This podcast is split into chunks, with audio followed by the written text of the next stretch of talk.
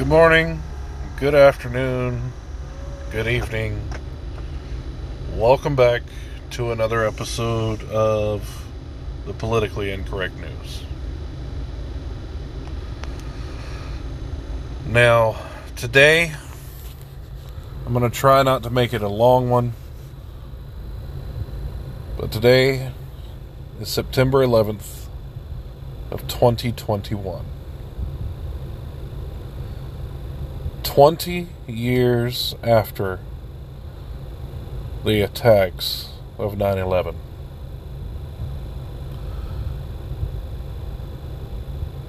A lot of people that were alive during the time of 9 11, you probably remember it pretty well. You probably remember where you were. And if you're any close to my age, you're probably in school.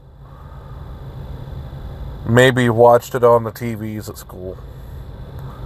In complete horror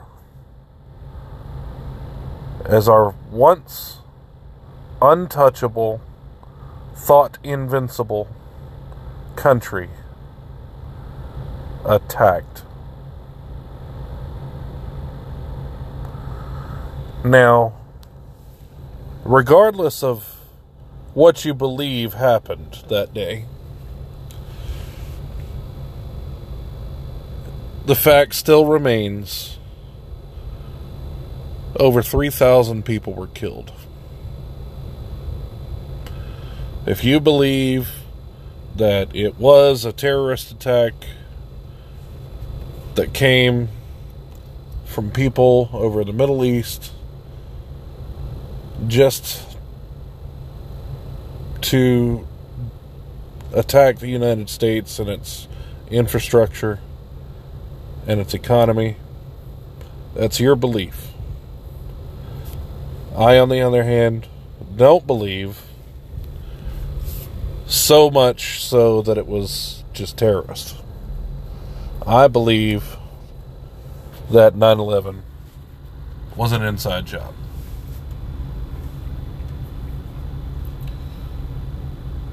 I believe that there was more people that knew what was going to happen and did nothing.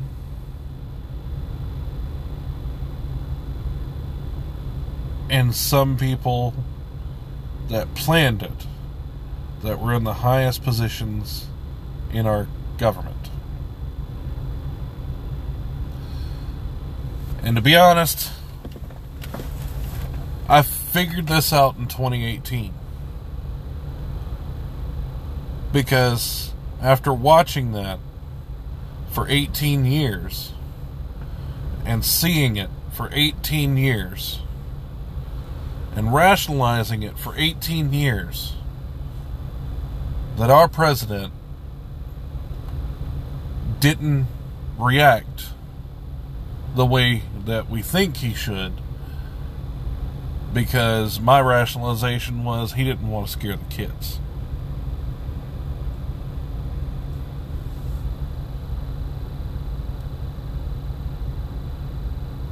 But after looking at things that I looked at, I figured out that that wasn't the case at all. I think he knew. It was planned. And before you go calling me a crazy conspiracy theorist, let me just give you some examples of why I believe this. And if you look into it, you'll start seeing the missing pieces of the puzzle. And you'll start questioning as well. So as you believe or as as you remember not as you believe, but as you remember, those attacks came at about eight or nine in the morning. I don't remember exactly when when it happened. Those attacks happened early in the morning. First plane hit the first tower.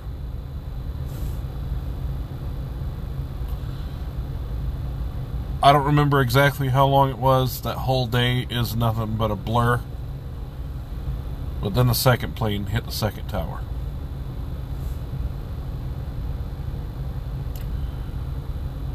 Then the Pentagon was hit. Then the plane that was supposedly supposed to hit the White House was taken down and crashed in a field in Pennsylvania. As you remember, the attacks on the Twin Towers caused the Twin Towers to be heavily damaged and also be on fire. Now, the way I used to rationalize it, because a lot of the conspiracy theorists that I just thought were crazy always said that jet fuel doesn't burn hot enough to melt steel.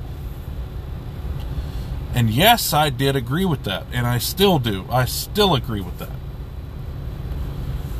But the way I made sense of it is we're all forgetting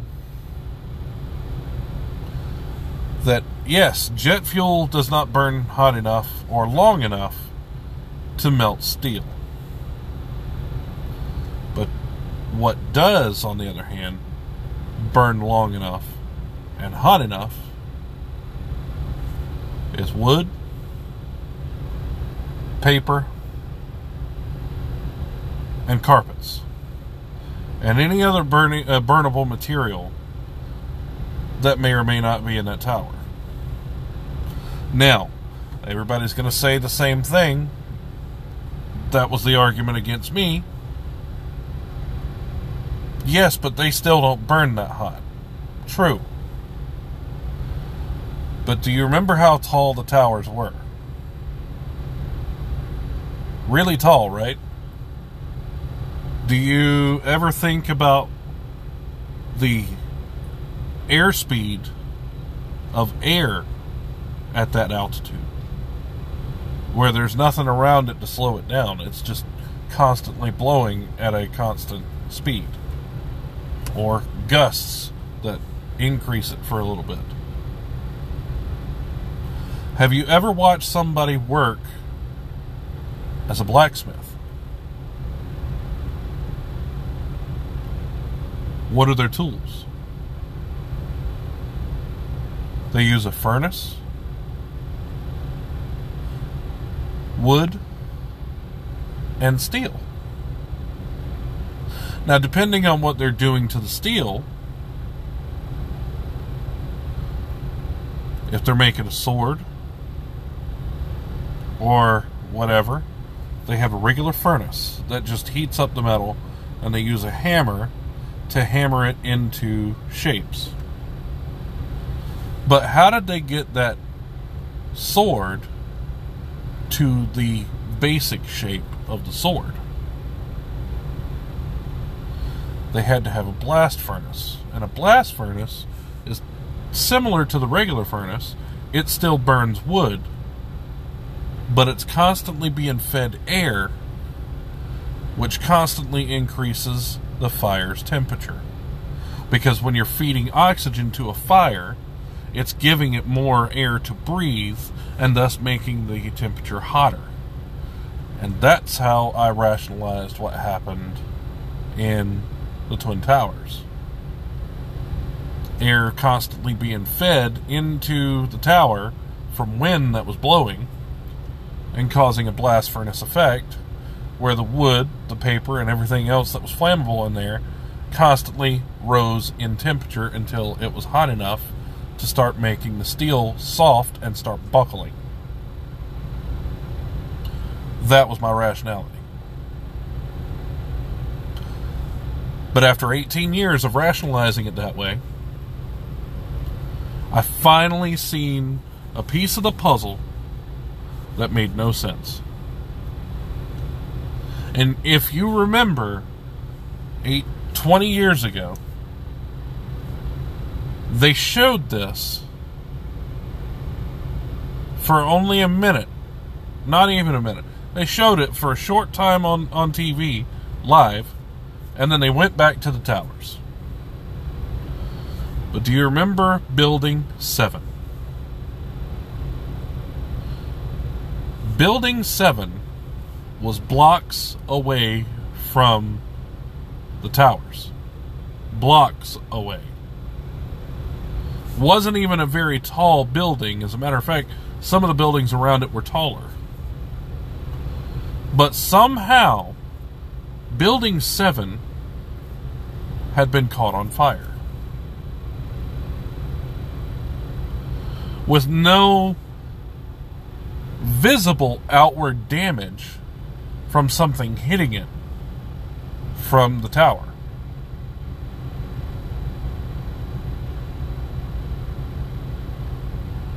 And no visible debris in that area that would suggest that it was from the crash into one of the towers. That was my first indication that something really isn't right here.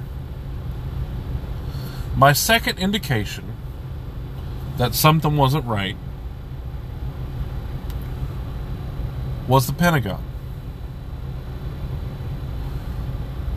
Now, I'm not one to be stubborn enough to believe the whole CCT camera thing. The cameras at that time, the CCT cam- uh, cameras at that at that time, weren't good enough to uh, like we have now.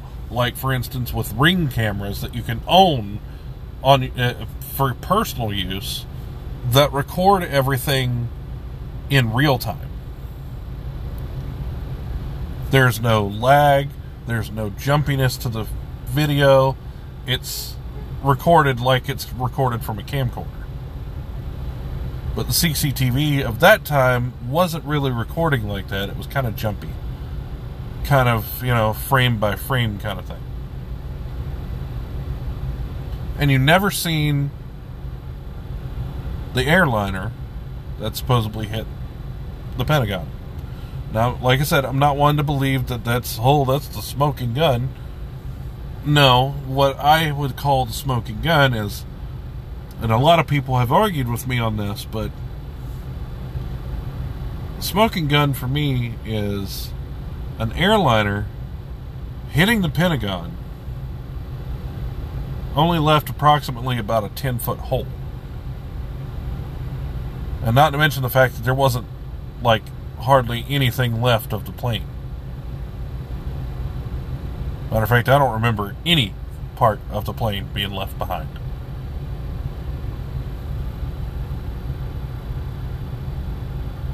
And anybody that knows anything about airplane crashes, no matter how hard of an impact, and I mean with fighter jets, when fighter jets crash into the ground at high speed, there's still parts left of it.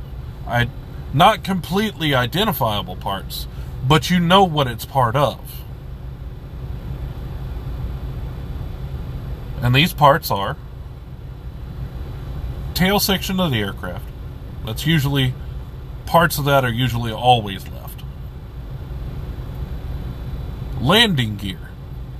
Because landing gear is made to take punishment over and over and over on a consistent, constant basis. So there's always part of that that's uh, uh it's not going to be intact, but it's going to be identifiable as landing gear. And last but not least, engines, because engines are also made to not be destroyed so easily, and because there's so many parts and such a confined space, it takes a lot to absolutely just disintegrate an engine. And I don't know about you, but I don't remember them pulling engine parts or landing gear parts or tail sections out of the Pentagon. Which brings me to the third thing that told me something was wrong. And that was the field in Pennsylvania. And if you remember the pictures from the field in Pennsylvania, there was literally nothing there. It was just a large blackened area with maybe a few metal pieces here and there. And we were supposed to believe that those few metal pieces that were here and there were parts of the airplane, and it basically disintegrated on impact.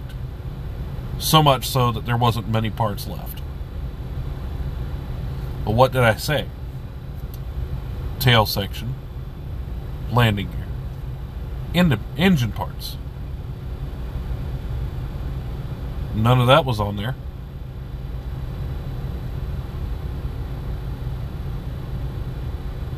And that's what made me start thinking so, if these three pieces of the puzzle don't fit the puzzle, then what really happened? The only logical explanation that I can come up with, and that actually fits very well into the narrative, is the World Trade Center, in and of itself, is called the World Trade Center for a reason. Any kind of trade in the world, the information of that trade, all the evidence of it, all the receipts, who had what, who gave what, to who, how much of it, it was all kept there at the World Trade Center. Even some of our high up people that are in the government that did trade with other countries, they had information there at the Trade Center of the trade. That's part of the World Trade Center's job was to keep account of things that happened throughout the world. That's why it's called the World Trade Center. If a politician or several politicians were trading with a, uh, a, country that they shouldn't be, trading things that they shouldn't, for things that they really shouldn't be involved in, and that information was there at the World Trade Center, how else would you get rid of it without really raising a question or raising suspicion on you?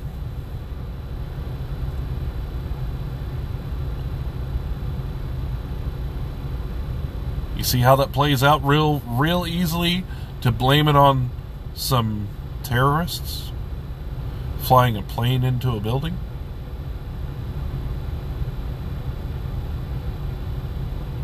You see my question become or became less why would the terrorists attack the World Trade Center and the Pentagon and the White House when obviously they're not going to be coming in and invading because nobody will.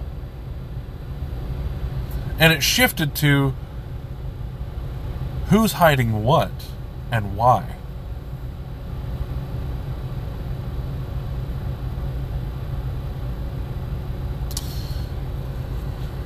But like I said, that's just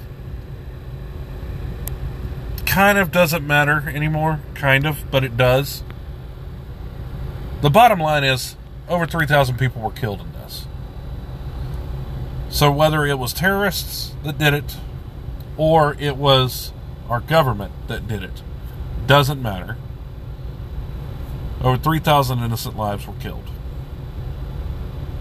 And thousands more when we went to war with the terrorists in Afghanistan. And a lot of those men signed up after 9 11 because of 9 11. And they went over there and they fought, and a lot of them never came home. And I'm not just talking about the ones that never came home alive. I'm also talking about the ones that they came back, but they never came home.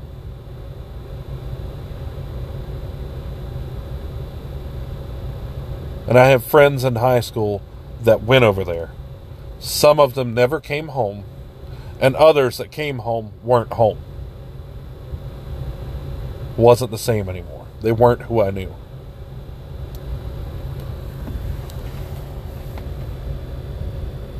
But like I said, I was I'm trying not to make this one a long one. I can honestly go about this whole 9/11 conspiracy for a while and explain my viewpoints, which you could look up yourself. Like I said, don't take my word for it. Do your research. If you see the discrepancies that I do, then I'm not alone. And I know I'm not alone, but like I said, I'm here to make sure that you feel that you're not alone.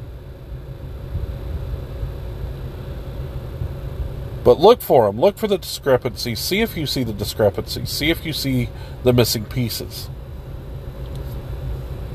Look deeper into it. And don't use Google. As a matter of fact, the best thing to use is some of the original footage from 9 11. When it happened and what happened.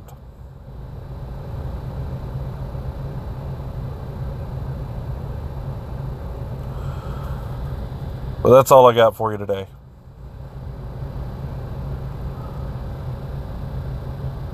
As always, stay safe. Keep your family safe.